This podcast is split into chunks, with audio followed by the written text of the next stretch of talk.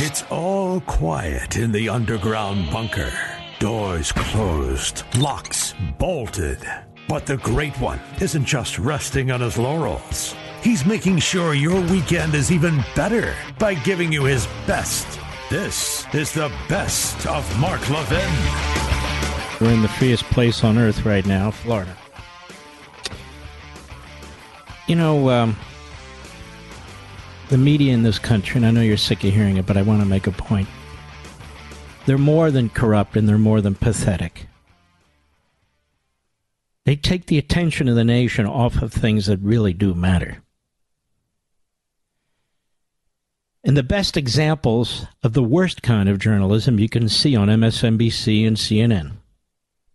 You can see in the pages of the New York Times and the Washington Post. You can see on the nightly news programs on the big three networks. It never stops as they push their agenda because power is first. But I want to tell you a little story. There was a young lady in Iran by the name, a YouTuber by the name of Sarina Esmailzadeh, 16 years old. Beautiful young lady, just a 16 year old, a YouTuber. And the Iranian authorities grabbed her, beat her to death with batons during a protest in Karaj Alborz province. After repeatedly trying to collect her remains, reports MSN.com, the mother was told her daughter was immoral and a terrorist by the thugs. When she finally got to see the badly beaten and brutalized body of her 16 year old daughter, she went home and hanged herself. Intelligence agents harassed and intimidated the teenager's family in a bid to keep them silent, according to Amnesty International. Twitter users said the mom's suicide was triggered by her daughter's death and the cruel behavior of security officials. And YouTube videos have emerged showing her, that is, the daughter, without a hijab, contrary to Iran's strict dress code. In another, she's dancing with an identified man and wearing her hair loose. She's also seen discussing issues, including women's rights. Their family had looked for her for 10 days before authorities finally handed over her body. The death toll has risen to 185 since protests broke out last month. Women are being murdered in the streets. Murdered in the streets. It is they who are leading the protests in the Islamo Nazi state of Iran. Um, private messaging groups, schoolgirls across Iran said they were planning more protests. 17 year old Sharami went missing on September 20. She was also allegedly tortured and murdered.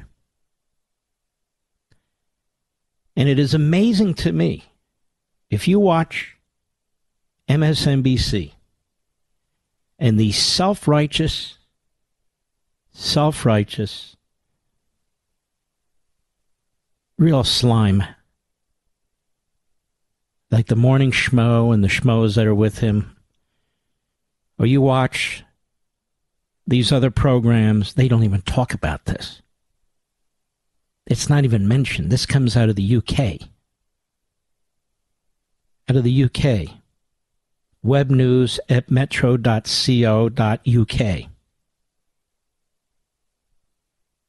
Who's covering this? There is an effort to overthrow the government of Iran being led by teenage girls and their mothers.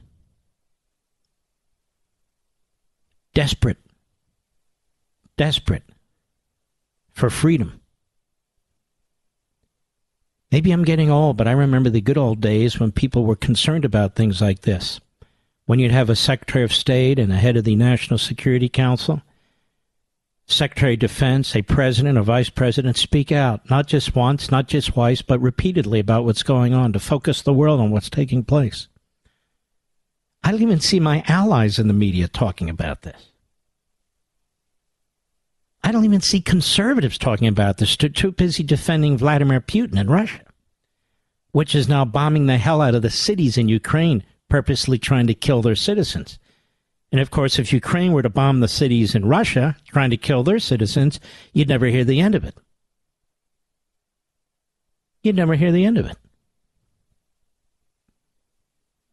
We have this Maggot Haberman pushing her gossip filled, preposterous book all over the place. She's getting more attention than these young teenage girls in Iran who are putting their lives on the line. Maggot Haberman's never had to do that as a so called journalist.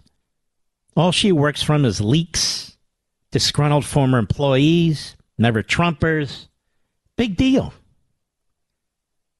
Big deal. This is real world that's taking place in Iran, and there's no attention paid to it. No attention paid to it. It's real world what's going on in Ukraine. And people are attacking the Ukrainian government and defending Putin while lying and pretending they're not defending Putin. Oh, they're defending Putin. They've always defended Putin.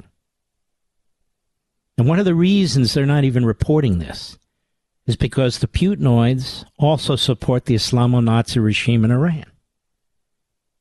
When Donald Trump took out took out the head of the the uh, Republican Guard, Soleimani, he was attacked by these same morons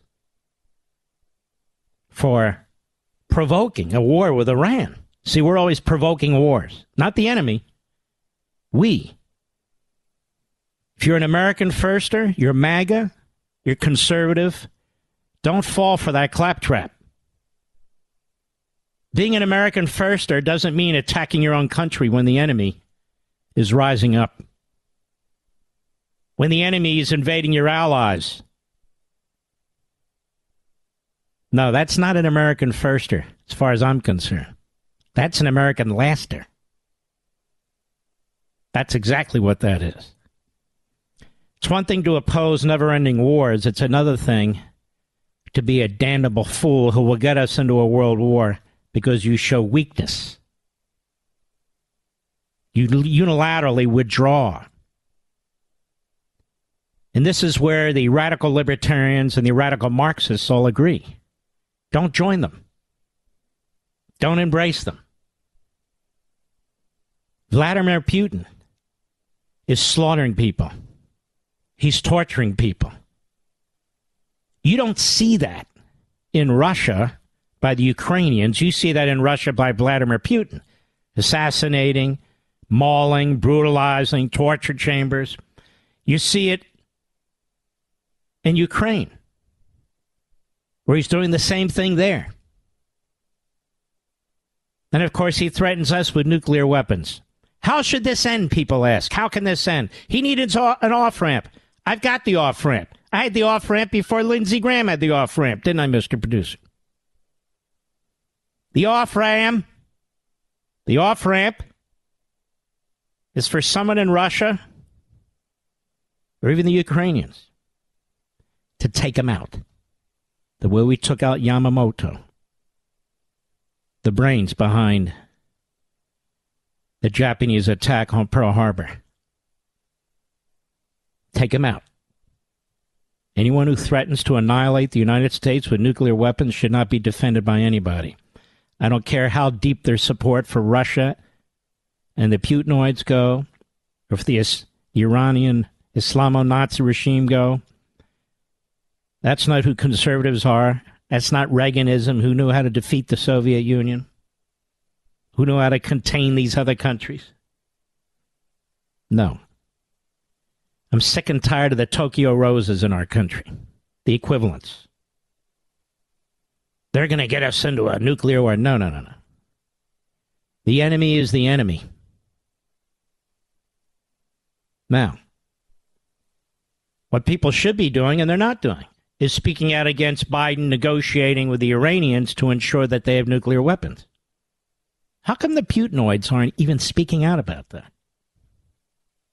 How come they're not getting hemorrhoids over that one? And how come it is that Tlaib and Omar and Bush and Baker and the candlestick maker, are there, the the communist Marxist element within the Democrat Party, how come they're not coming to the defense of these women? Why is that? The Palestinians last week found out that one of their own was gay. You didn't hear this either. One of their own was gay there in the Middle East. And they tortured and killed her. How come Tlaib doesn't speak out against that? How come you don't hear about these things? Instead, you get day in and day out Herschel Walker, like he's some threat to the country. We need his vote in the Senate desperately. He's some threat to the country. No, we don't get the focus on the real news here. Not in this country. We get the unreality of their reality each and every damn day. Mark Levin.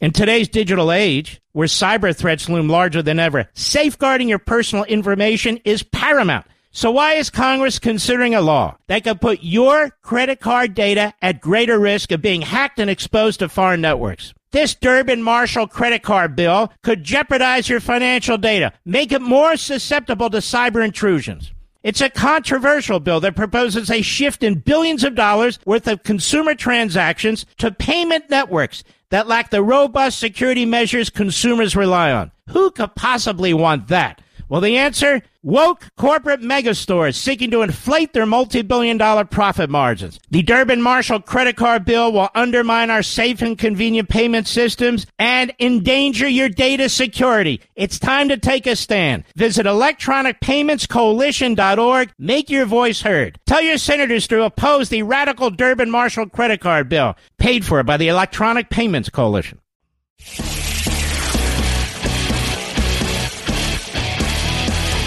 Making your weekend even better. This is the best of Mark Levin. I know it's just a hearing, but so far a victory in Chester County, Pennsylvania. So I guess they can't say 60 to 0, 66 to 0. There's one. And I suspect there's a hell of a lot more than one. It's just become a talking point like January 6th was an insurrection. Or Joe Biden has a brain. You know, just a talking point. Anyway, this piece in Red State by Mike Miller, election integrity watchdog, files lawsuits over millions of cases of voter registration fraud. Now, in the past, when we had a real media, this would be a very interesting story. Today, you got to kill it. Because anybody who dares to raise something like this is obviously nuts. With the 2022 midterms less than a month away, and the country arguably more divided on numerous fronts than at any time since the Civil War, yeah, the Democrats are at it again. First the Confederacy and now Marxism. An election integrity watchdog group has filed multiple lawsuits over voters registered more than once. Over millions of voter registrations missing required identification information. Conservative election law nonprofit Public Interest Legal Foundation that's run by J. Christian Adams. PILF filed six lawsuits in six Minnesota counties over 515 duplicate registrants. As reported by Just the News, they also found that 3.1 million registered voters in New York State were missing personal identification information, including driver's license numbers and social security numbers, which makes it difficult for the state to accurately maintain its voters list precisely the objective on the Democrat side of the ledger in Democrat controlled states. Here's what they put in their press release The Help America Vote Act prohibits states from accepting a voter registration unless the voter registration contains a unique identifying number such as the last four digits of a social security number or driver's license number. The Department of Justice, aka joke, oversees the HAVA enforcement, that law enforcement, and therefore needs to act quickly in order to fix this crucial issue. Said the president of the group, J. Christian Adams, states should be performing data entry competently. New York has a list of all registered voters affected by this problem and can immediately get to work to fix it. The Department of Justice should be the entity enforcing Federalist maintenance obligations against New York, not private charities. Wow. I wonder what Bill Barr thinks about this. Just curious. Voter registration issues in Minnesota, Adams told Just the News, are nothing new. He said this lawsuit flurry is hopefully going to clean up some Minnesota problems because they've had these duplicates on the rolls for a very long time, and some indeed are casting two ballots. Wait a minute. Didn't Bill Barr say he saw no systemic problems, Mr. Producer? This looks like one. One of the duplicate voters is in a mental hospital, a convicted child sex offender. Yet managed to cast two ballots in the 2020 election. It looks like, Adams said, adding, we found a guy in Pittsburgh registered seven times. According to Adams, the Department of Justice voting section, under the watchful eye of meritless Garland, could fix the voter fraud issue easily, given the department's near exclusive authority to, quote, actually do something about inaccurate voter rolls and duplicate voter rolls, and they just don't do it since George W. Bush left office. Wow, I guess they didn't do it when the Justice Department was under Trump and Bill Barr. I don't mean to pick on Bill Barr, but he is out there under oath saying, you know, move along, there's no problem here. But hey, Garland has been consumed by more issues than voter integrity, such as blocking Republican access to the FBI's January 6 documents, the unprecedented raid on a former president's home, and explaining why an Antifa attack on a federal courthouse at night might not be domestic terrorism. No, no, no, no, no. It's worth noting the legal group is the nation's only public interest law firm dedicated wholly to election integrity, though I might add Landmark Legal Foundation's been involved in it a long time too and there are others. But J. Christian Adams does a fantastic job. The Democrat Party, well, they don't want to make it easier to vote. Democrats want to make it easier to cheat. And Democrat hypocrisy knows no bounds, as was the case in the 2020 presidential election, when we saw both Democrats accuse Trump of colluding with Russia when Hillary Clinton was behind the Russia collusion.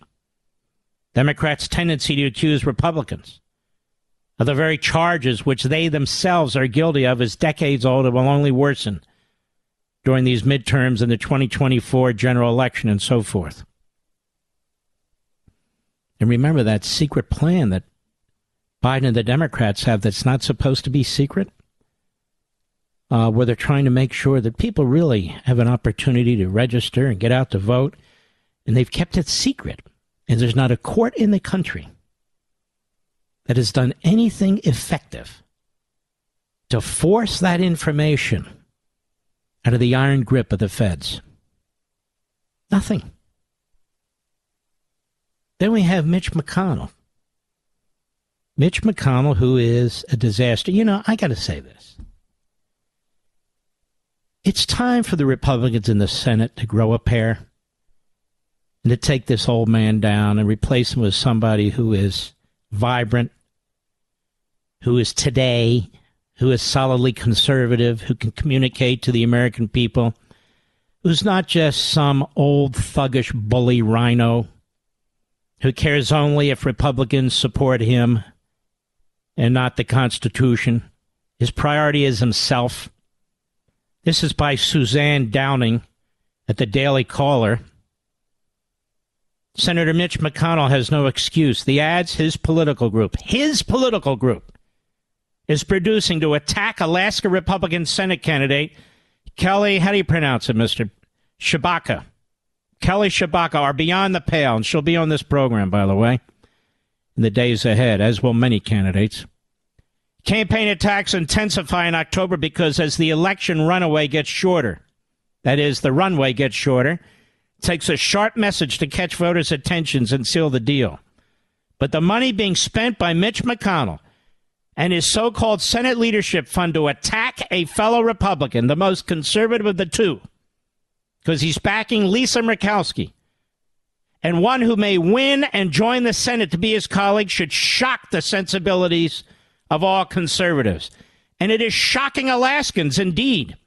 Mitch McConnell's determination to destroy another Republican's reputation is driving Alaskans away from the Republican Party because they do not distinguish the difference between the state Republican Party and the national Republican establishment with McConnell's money, which appears to be operating contrary to the wishes of Alaska conservatives and Republicans. Just so you folks understand, Kelly Tshibaka is backed by the state Republican Party. They've excommunicated Lisa Murkowski. And Kentucky's Mitch McConnell is spending money contributed to a Senate leadership fund, which is millions and millions, reaching into Alaska to try and destroy the Republican, the conservative that is backed by the Republicans and conservatives in Alaska. That's McConnell. That's McConnell. It's one thing for the campaigns to attack each other's candidates. That's the unfortunate part of campaigning for office. Setting forth the contrast for voters. This year, Alaska's new open primary sent two Republican candidates for Senate to the general election ballot. It's unprecedented in Alaska as a result of Lisa Murkowski's allies pushing ballot measure two so that Murkowski would not have to face a Republican primary. And it's Murkowski Wari voters again. Alaskans have never seen before such ugliness from the GOP, which appears to be attacking its own candidate, Tshibaka, all the way into November. Normally, once the August primary is over, the internecine battle stops and Republicans scatter behind their candidate. Not this year. The battle only intensified in the Republican world, thanks to the Murkowski ballot, allowing her to scoot past Republican voters and head to the general election without them. They set up this voting system like California did to promote their own candidates, the Democrats and the Democrat Party. Well, Murkowski did the same thing in the Republican Party, basically, in Alaska. And they spent a fortune to get this thing passed. So she didn't have to face the more conservative Republican primary voters. And so now she's running against another Republican in the general election. That's how this works. And over the top comes McConnell. McConnell, when Obamacare passed, he put an amendment in there. He slipped an amendment in there. Even though he voted against Obamacare, he slipped an amendment in there that would increase the contributions the Senate leadership fund and groups like it could get from give or take thirty-five or thirty-two thousand dollars to ten times that amount. The man is sitting on was over a hundred million dollars to empower himself and the Republican establishment. And Murkowski, as you know, voted for impeachment. Murkowski is in the back pocket of the teachers' unions. She votes with them 100% of the time. She's the one Republican they love. She and Collins. Murkowski is big time lefty, big time Washington. Each of these Republican candidates, Murkowski and Tshibaka, brings with her a separate sensibility and set of values for how to legislate. On the left hand, we have Murkowski, the elder warhorse of Alaska and American politics hardened by years of election cycles, an heir to the throne given to her by her father. Her father, Senator and then Governor Frank Murkowski, appointed her to the Senate, appointed his daughter. She knows how to run an effective campaign, and this year, a campaign has done a masterful job amassing millions and millions in donations from around the country and following a clear message arc where her deliverables and grants and pork are being delivered at just the right time of the election cycle. She has her own super PAC that does attack ads for her. She has McConnell's millions and millions that have unleashed the hounds of hell on her Republican challenger. On the right hand, we have Tshibaka, the upstart Republican who came home to Alaska after working in Washington to raise her children in her homeland and to help keep the 49th state from going off the rails. She doesn't have the millions, but she does have the support of former President Donald Trump, which is something money can't buy. Their personal stories are nearly as different as their politics. Murkowski is a blue blood, while Tshibaka comes from a hard scrabble working class family with parents who once lived in a tent to get by. Murkowski is pro abortion, pro gun control in Alaska, if you can believe it, and anti Trump. Tshibaka's pro life, pro second, and pro Trump. Once McConnell untethered his 6.5 million. Remember, Alaska is a small population state. 6.5 million, all in negative ads to destroy Tshibaka. He decided to destroy her completely and to send a message to any other Republican who would ever dare to challenge Lisa Murkowski. And McConnell's Senate Leadership Fund has repeatedly lied about Tshibaka. He has accused her of fraud and clipped and twisted her own words against her, sharing only a fragment of her story. Tshibaka, who endured corrupt attacks against her when she was a government watchdog trying to clean up fraud in the federal government, is having her fight for fair government being used against her, as though she was the one who was committing fraud. Alaskans don't know the full story. Here are the cliff notes. Tshibaka's job in Washington was to keep federal employees honest, and some of them filed complaints against her in retaliation. And following a full investigation, she was completely exonerated and was subsequently promoted. McConnell and the Senate Leadership Fund are lying to Alaskans, and it's only early October. We can't wait to hear what trick McConnell pulls next. This is McConnell using Republican donor money improperly against a fellow Republican, a complete violation of the Reagan rule. This is also using Republican money against Alaska itself. Against Alaska itself. The McConnell scorched earth war in Alaska seems like punishment against the Alaska Republican Party, which has endorsed Tshibaka censured Murkowski and asked Murkowski to leave the party and run under another political banner. Why would McConnell do that when both of these Republicans would still be part of the Republican caucus?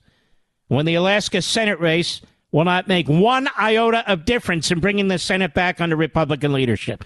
In other words, that's $6.5 million he could be using to help uh, Oz in Pennsylvania, Herschel Walker in Georgia, J.D. Vance in Ohio.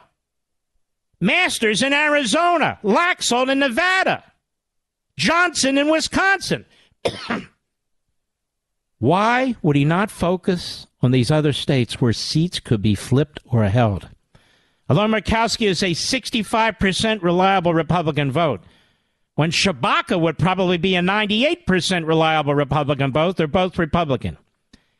It's become clear that McConnell is conducting a proxy war against former President Donald Trump and using Alaska as his political battlefield. McConnell is leaving carnage and destruction in his wake as he plays his political games with the former president. In other words, he is the Vladimir Putin of Alaska. Alaskans should take note of what these attack ads really represent the swamp at its worst. They don't represent Alaska values and they don't improve the quality of our political dialogue. The Alaska Republican Party should step up immediately, denounce McConnell and his attack on their endorsed candidate. And if the party doesn't, then its districts and regions should do so one at a time. And if none do, then their party's endorsements are utterly worthless. For Murkowski, she's complicit. She is complicit. She wishes to destroy the Alaska Republican Party, too. And to, and Tshibaka is merely collateral damage. Well, ladies and gentlemen, there you have it. Sleazy rhino Mitch McConnell wasting donor money to try and destroy a conservative. Mark Levin.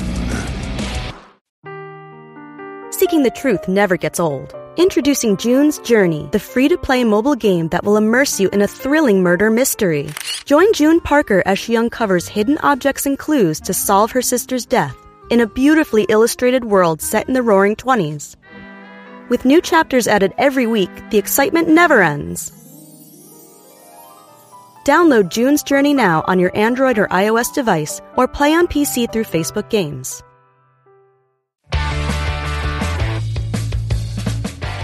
You're listening to the best of Mark Levin. Those of you who've listened to this show over the years, particularly the last few years, you'll know that my position has been that there were violations of election laws in the federal constitution, in some cases state constitution, as in Pennsylvania. And this was the fraud that I've been pointing to. That I've been pointing to.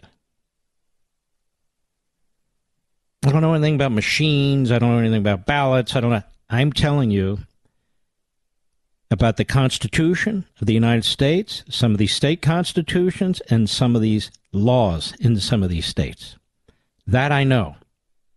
That's what I study. And so it's been very frustrating for me when so called conservatives who write for so called conservative platforms, or so called conservative former federal prosecutors, or so called conservative former attorney general, they go on TV and they say, look, uh, there was no evidence of systemic fraud. And we looked, we looked. And of course, some people who even worked for that attorney general don't agree with him, U.S. attorney who represented Philadelphia, but that's beside the point. They know, and they have known, that the Constitution was violated in certain states. They know it. They know it today. And if they didn't understand it, I've only explained it a thousand times. Now, you're not going to hear it from the January 6th committee, which is utterly corrupt, Stalinistic, filled with self aggrandizing hypocrites who've challenged elections in the past. But that's beside the point, too. You're not going to get it from the media for the most part, which is corrupt, filled with low IQ morons. And again, is not interested in telling you the truth. All they have to do, I've said it a thousand times right here. Here's a case, a story out of the Philadelphia Inquirer. Now, some of you in LA, in New York, and Washington, around the country, you think your newspapers are liberal, and they are. They're rotten. There's nothing as bad as the Philadelphia Inquirer. I'm just telling you. It's the Trotskyite wing of the of the Marxist media. Doesn't get any more radical. Here we go. Ready? The Supreme Court just undid a key ruling for counting undated Pennsylvania mail ballots. The ruling involves a case about just 257 undated mail ballots from last year's November election, but its impact might be far greater. By Jonathan Lai. Ready? The U.S. Supreme Court on Tuesday vacated a federal appeals court decision that had allowed undated mail ballots to be counted in Pennsylvania. And as they write, or he does, injecting new uncertainty into an issue that could affect thousands of votes in next month's elections. The decision will open the door for new lawsuits over an issue that has become a consistent political and legal fight over the last two years. Republicans have sought to have undated mail ballots thrown out based on state election law, while Democrats have fought to have them counted. You know about this? This is one of the cases or situations I've told you about that the Third Circuit was out in left field, that it simply gave its okay to the rewriting of Pennsylvania election law and not by the state legislature and not through the state constitutional amendment processes. The Third Circuit blew it. And the Third Circuit's quite liberal. It's an appellate court under the Supreme Court. Tuesday's order simply voids the lower court's decision It doesn't reverse it, offer any opinion on the merits of the case, or provide direction on whether undated ballots should be counted. No, but it certainly gives you a hint. If the Supreme Court thought everything was copacetic, smooth as ice, cool as a cucumber, it wouldn't have vacated the decision of the Federal Court of Appeals, the Third Circuit. Of course, we don't know how it'll finally rule because it hasn't finally ruled. But we know what it did today. Amid that uncertainty, both sides rushed to interpret the ruling's practical effects. Quote, every county is expected to include undated ballots in their official returns for the November 8 election, consistent with Department of State's guidance. The Department of State's guidance is not the law. That's not what the law says. You're supposed to provide a date. How many of you have legal documents with no dates on them? Very few of you, I would think. How many banks accept checks with no dates on them? Acting Secretary of State Leigh Chapman said in a statement Tuesday this is consistent with the Department of State's guidance. She pointed to a state Commonwealth Court ruling that undated ballots should be counted under state and federal law. I'm sorry. This is the United States Supreme Court, ma'am. Or is it guy? But the U.S. Supreme Court's decision complicates the Department of State's argument, and further litigation over the issue is all but certain. No, it doesn't complicate it, it rejects it. Prior to this year's primary election, it was widely understood that undated ballots were to be rejected under state law. Yes, under state law, undated ballots are, are, are rejected. The appeals court decision upended that legal landscape, paving the way for undated mail ballots to be counted across the state for the first time. The federal court decision, taken together with the Commonwealth Court decision, led to a new understanding that undated ballots should be counted. Now, what's missing here, America?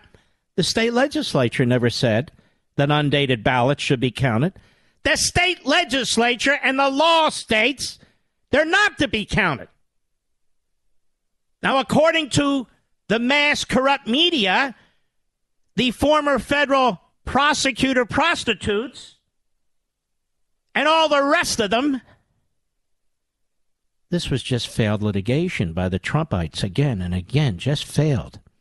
These cases take time to percolate, ladies and gentlemen. What happened is the Democrat Party lawyers and the Democrat candidate lawyers swung into action, caught Trump lawyers on their heels, went into states that they knew would be incredibly important states, they form shop for state courts. They form shop for federal courts. But most of all, they knew in Pennsylvania they had a state Supreme Court that was radical left wing Democrat and would do anything for the Democrat Party, as did the Florida Democrat Supreme Court in 2000 for Bush. Now that the federal appeals court ruling has been undone, it's not clear that the Commonwealth Court decision alone, which isn't considered legal precedent, can be interpreted as requiring counties to count undated ballots. That means the question of whether such ballots will be counted this election will likely be decided and vigorously fought over in the coming weeks. Now, who lit this fuse? Who's causing all this anguish, all this anarchy? The Democrats. The Republicans aren't in there trying to change state law through well placed Republican officials, it's the Democrats. Now, why do they want undated ballots? Why do they assume Democrats don't know how to put dates down? Why do they assume Democrats will benefit from undated ballots? The only way you can assume that is if they're corrupt. Just another measure of protection, another standard in place to prevent illegal voting. Right, former federal prosecutors?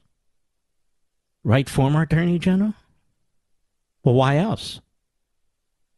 Do they think their voters are stupid and they don't know how to write dates?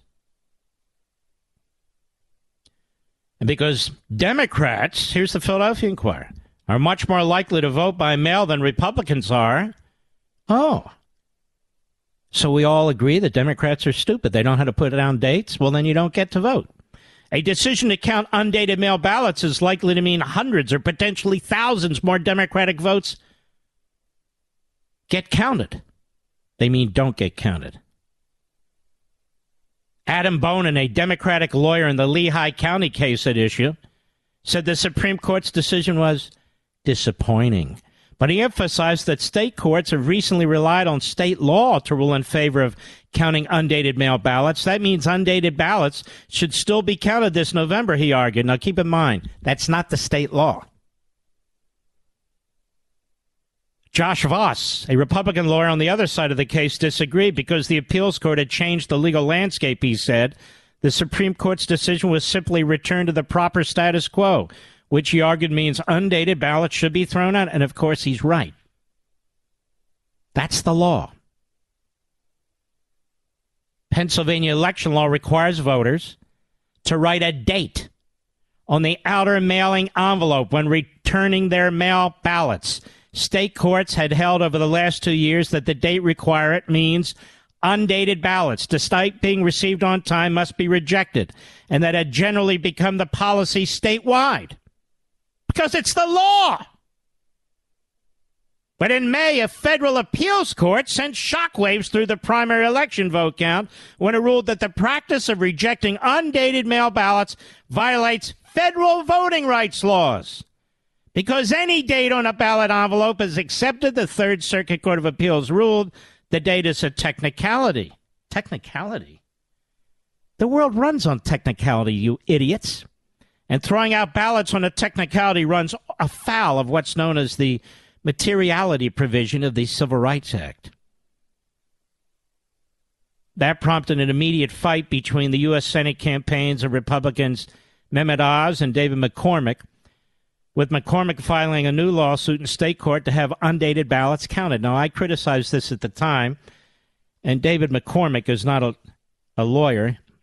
He's actually a good guy. He didn't come up with this cockamamie argument. It was Chuck Cooper, his lawyer, a putative conservative who I've known for a long time, same man who represented John Bolton. He came up with this screwball idea, which of course would hurt Republicans because Republicans follow the law. And I had thought Chuck Cooper believed in federalism. I had thought Chuck Cooper believed that state constitutions should be abided by, but not in this case, apparently. Despite the universal impact it would have across that state and to benefit the Democrats who don't want standards. So while that lawsuit was separate from the Lehigh County case, it cited that case and adopted its general argument. Commonwealth Court President Judge Rene Cohn Jubelirer agreed, saying undated mail ballots should be counted. Now, you see how this bounces around from judge to judge, ladies and gentlemen? It's one of the reasons the framers wanted the state legislatures to make these decisions. After a handful of counties refused to count undated ballots in the primary, the Pennsylvania Department of State, which oversees elections, sued to have those ballots counted in the final certified totals. Now, just so you know, the Secretary of State back then was a radical Democrat who had to resign. And she, of course, has been replaced by a radical acting Secretary of State who's also a Democrat. Excuse me. And so this went to the issue of the final certified totals, which is why when you have an FBI investigating, ooh, people sent, you know, other other counts to the archivist. It's not like they hid who they were. They sent a different group of electors and elector votes to the archivist, and that is a crime. These people had their backs against the wall because these courts were making outrageous decisions in violation of the federal constitution, the state constitution, and state law. Cohn Jubelirer again agreed that's the state judge, this time laying out an extensive opinion for why undated mail ballots should not be rejected, citing both state and federal law. You know, I have found the longer an opinion a judge writes or a court writes, it's because they don't have a convincing decision. But Republicans are likely to challenge that argument now that the U.S. Supreme Court has vacated the Third Circuit ruling in the Third Circuit Court of Appeals. Were you able to follow that, America, Mr. Producer? So you can see what the Democrats have been up to. This was a forever law that you have to put the date on the envelope. But because they had such massive early voting, well, there wasn't. Everybody didn't put the dates on the envelopes, which raises serious questions. But it doesn't matter if it raises questions or not. That is a quote unquote technicality like being a citizen, like having voter identification, like whether or not you can see when you drive. You know, they're technicalities, but they're not material, of course. Well, of course they're material. Every technicality in voting is material. That's why the state legislature put it in place. It's not a violation of the Voting Rights Act. It's never been a violation of the Voting Rights Act, and it's been in place for decades. It was only challenged now because the Democrats sent all their slip and fall ambulance chasing lawyers into Pennsylvania, into Arizona, into Wisconsin, into Georgia, into Michigan, into other states that they were concerned that Trump might win to change the election laws. And now that North Carolina has challenged its state Supreme Court, that is, the state legislature, which is Republican, is challenging the court, which is Democrat, and how they changed the election laws when it, excuse me, the uh, gerrymandering laws. Now this issue is queued up even in a bigger way, which is why the Democrats are attacking the justices in advance on the on the theory that the state legislatures make the decision. It's not a theory, it's in the Constitution. Mark Levin.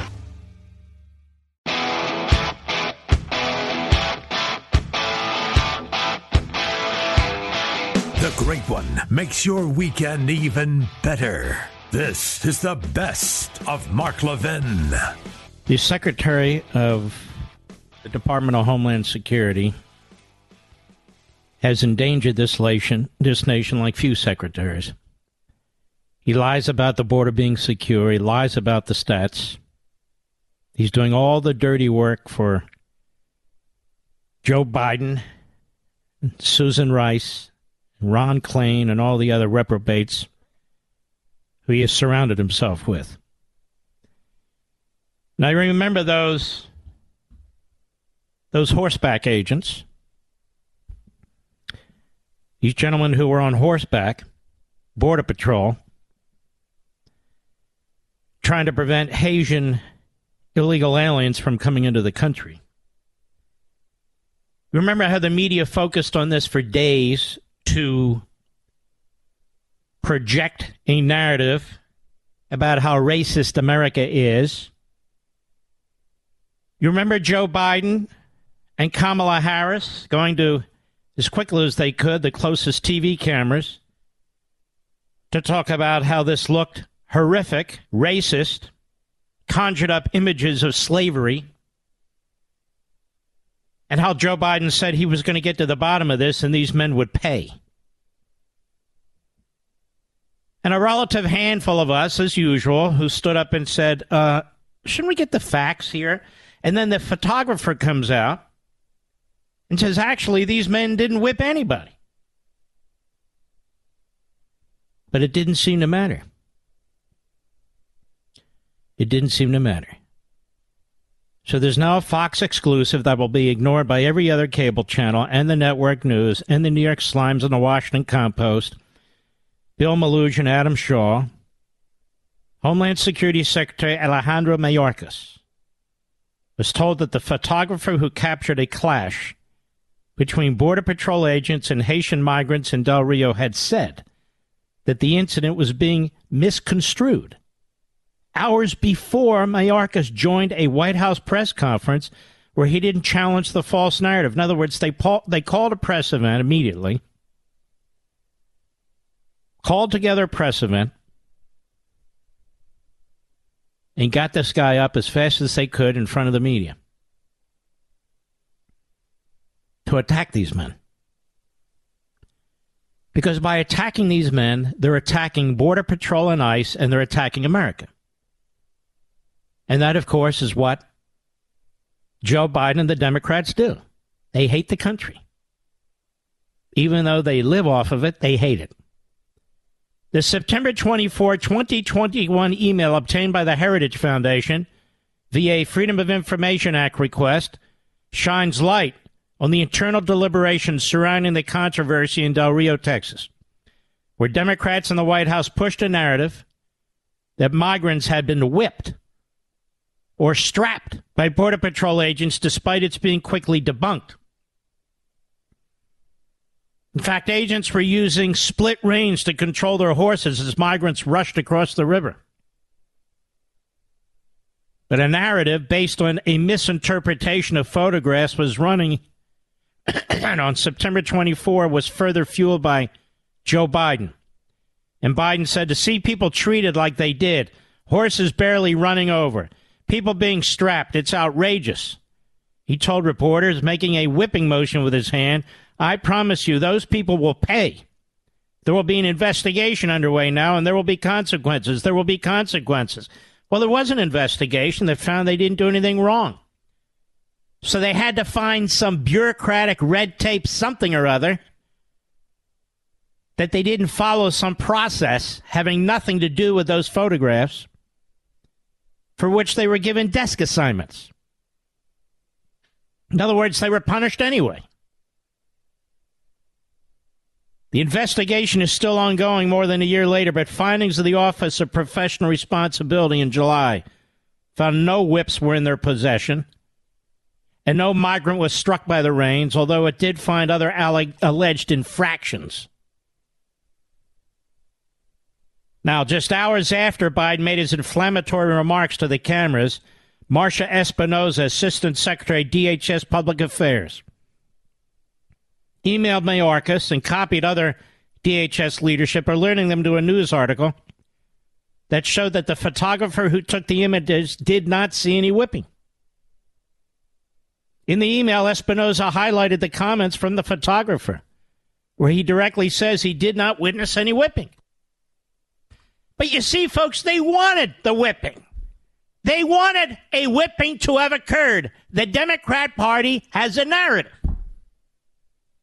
They want to yank out the heart and soul of this nation. They have a narrative. So even though there was none of that going on, they kept repeating the big lie. They wanted it to go on. They don't care about these heroic men trying to secure our border. They never have and they never will. Two and a half hours after receiving that email, Mayorkas joined White House Press Secretary Jen Psaki at a White House press conference where he continued to push the narrative. He had that email from his top press person, an assistant secretary, and he goes on national TV and he says, Our nation saw horrifying images that do not reflect who we are. We know that those images painfully conjured up the worst elements of our nation's ongoing battle against systemic racism. It's like the lie against the cops. Systemic racism from the cops. The evidence shows none of that. None of it. Mayorkas earlier in the week had spoken alongside Border Patrol Chief Raul Ortiz and had defended the agents, even pointing out that agents use long range to control their horses, not as whips. But by the end of the week, he abandoned that point. The images horrified us in terms of what they suggest and what they conjure up, Mayorkas said. Why? Because Mayorkas was told by the White House push it, push the narrative, exploit it. It's a white supremacist country. It's a white dominant country. Push it. He was then asked about the discrepancy between the photographer's claims about no whipping being witnessed in the president's statement He said the horses have long reins, and the image of the photograph that we saw that horrified the nation raised serious questions about what occurred. As I stated quite clearly, conjured up images of what has occurred in the past. No, it doesn't. And no, it didn't. You mean Democrats whipping black people? It conjured up that images? Because that's the image of the past. Democrats whipping black people. The emails were obtained by the Heritage Foundation's Oversight Project. National Border Patrol Council President Brandon Judd told Fox News it was smoking gun evidence. Smoking gun? There was evidence even beyond a smoking gun. The investigation found no evidence. None.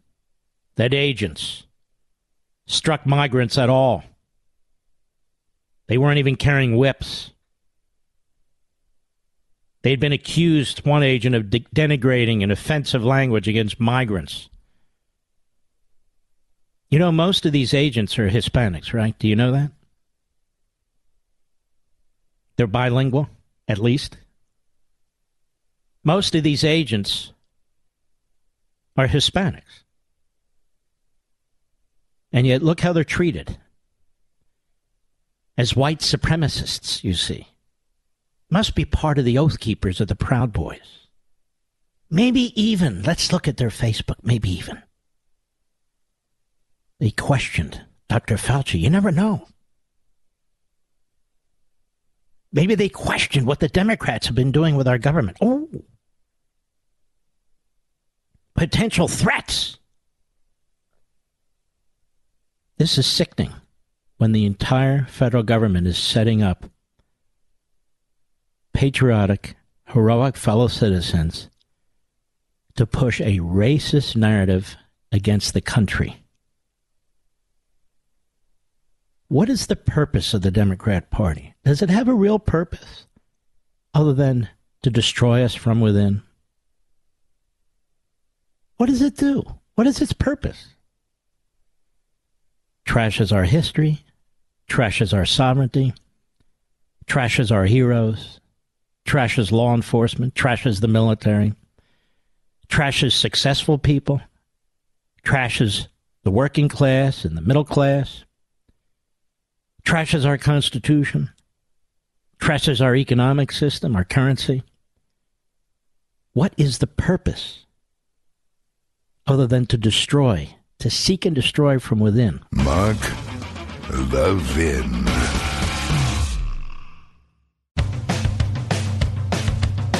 We're giving you nothing but the best. The best of Mark Levin. I'm going to spend all of four, five, three minutes, whatever, on January 6th. We have an election in 26 days, and they're doing everything they can on this committee to draw attention to themselves and away from what's going on in this country. That's why they have subpoenaed Donald Trump. This committee has taken so many steps that violate the federal constitution and violate the responsibilities of any committee of Congress. We've never seen anything like this before. Liz Cheney is absolutely a crackpot. And of course, the Democrats are more than happy to join her. Now, we asked Jamie Raskin, the so called constitutionalist whose father's a commie and was, uh, to come on this show in the past. Mr. Producer, I need you to open up your microphone, please.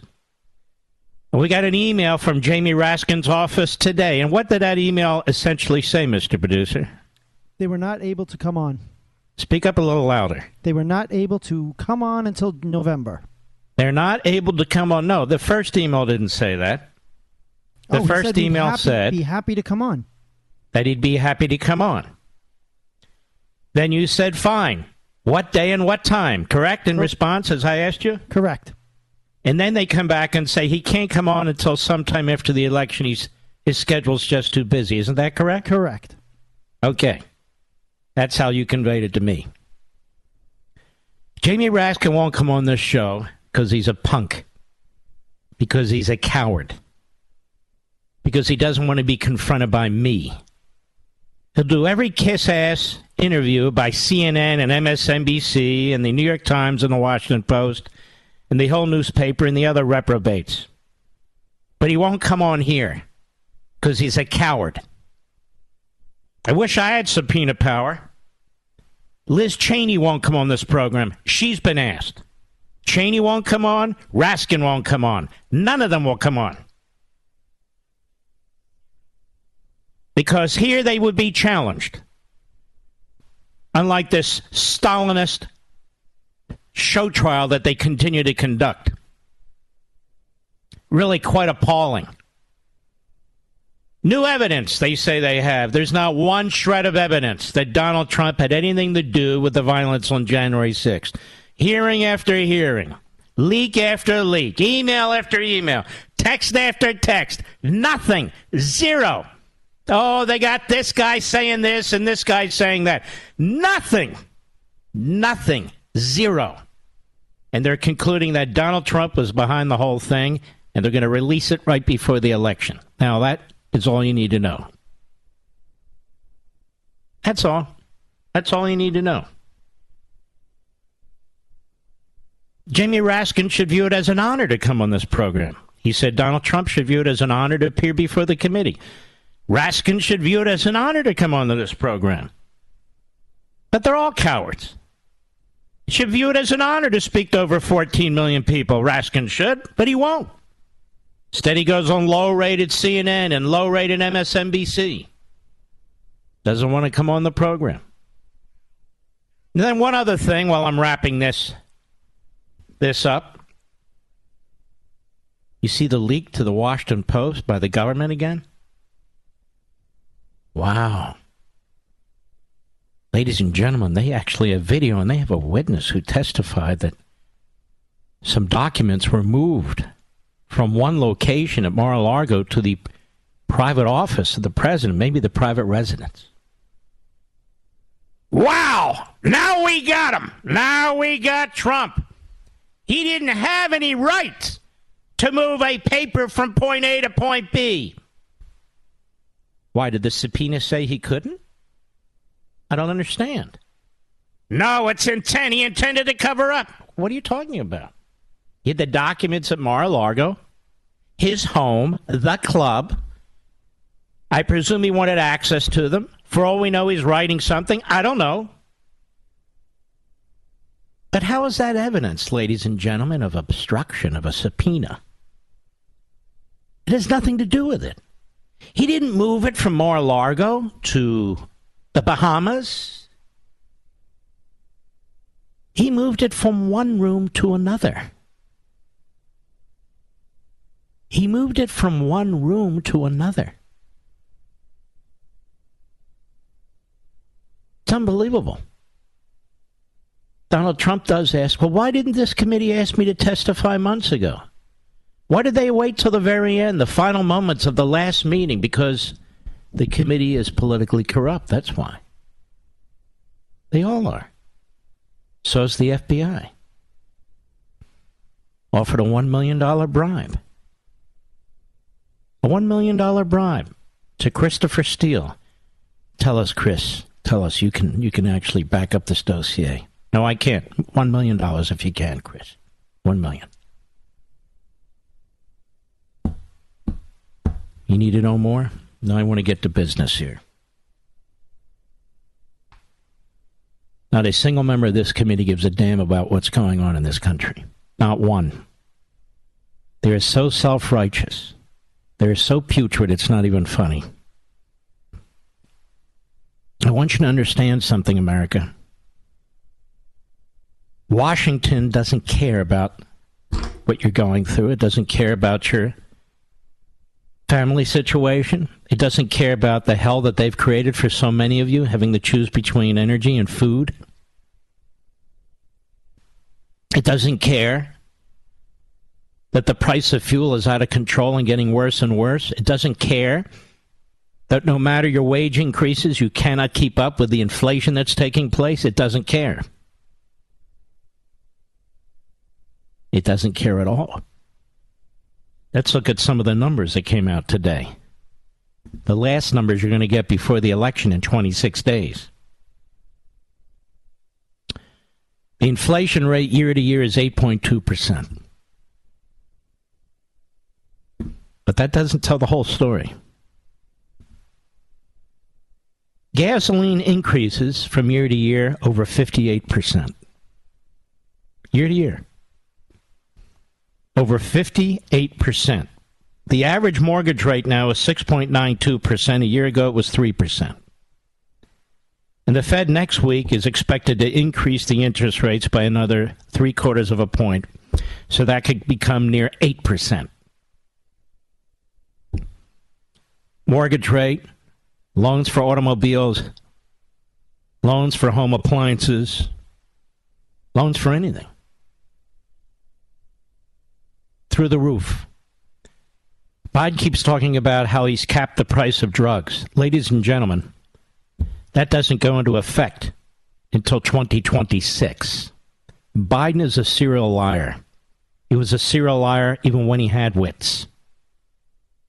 Now he has no wits, and he's still a serial liar. That's his fallback position. That's his fallback position. But food prices are soaring. Food prices are soaring. And you're going to see it particularly during Thanksgiving. Happy holidays. The cost of food climbed 11.2% in September compared to last year. With the cost of food at home, like groceries, climbing 13% year to year. Leading food price increases over the last 12 months margarine up 44%, flour and prepared flour mixes up 24%. Frozen and refrigerated bakery products like pies, tarts, turnovers up 20.4%. The collective category of meats, poultry, fish, and eggs rose by 9%.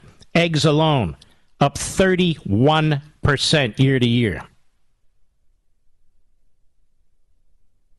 Other categories saw smaller annual price increases, but still notched their largest ever, largest ever year to year climbs. Cakes, cupcakes, cookies up 16%.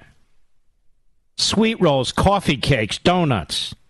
Uncooked turkey prices up 17%. Processed fruits and vegetables up 16%. Really quite unbelievable. The price of food has climbed by 15.57% since Joe Biden took office in January 2021. Heading straight for 20%. Incredible. Disgusting. And it's going to get worse. Much worse. Let's see what else we have to report to you as I go through my data here. This is from the Mises Wire. The federal government's Bureau of Labor Statistics released new price inflation data today, and according to the report, September was yet another month of soaring inflation.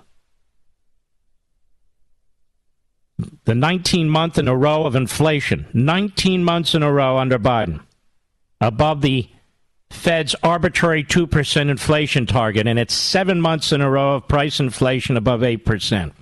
Seven months in a row over 8%. Month over month inflation rose as well. September's increase keeps price inflation nearly 40 year highs. June's year over year increase of 9% was the largest, but September's increase still keeps price inflation well within the same range as the inflationary years of the early 80s. September's increase, 8.2%, was the largest increase, the seventh largest increase in 40 years. And these increases largely reflect price growth in food, energy, transportation, and shelter. In other words, the prices of essentials all saw big increases in August of the previous year. It's bad news for the Biden administration, but I don't care about that. It's bad news for the American people. This is the final price inflation report before the November elections. I think that politically they're lucky because I think it's going to get worse and it's going to get worse fast. The administration has repeatedly attempted to downplay the relentless increases to the cost of living being inflicted on Americans after years of deficit spending, which has helped fuel inflationary monetary policy. Yesterday, Biden attempted to claim that price inflation increase was 2% by slicing and dicing the numbers into an annualized rate composed of only the past three months. In the real world, Americans have lost an immense amount of purchasing power. That purchasing power is lost forever unless there's a sizable price deflation in coming years, and the deflation phobic central bank is sure to intervene to make sure that doesn't happen. In terms of earnings, this has been devastating for many wage earners. According to the government figures, BLS average hourly earnings in September came in at $32.40. That's an increase of 4.92% year over year. Might sound good, except inflation is up 8.2% during the same period. 8.2%. So you've lost about 4% of your purchasing power. Or 3.3%, actually. This means September was the 18th month in a row during which price inflation outpaced earnings.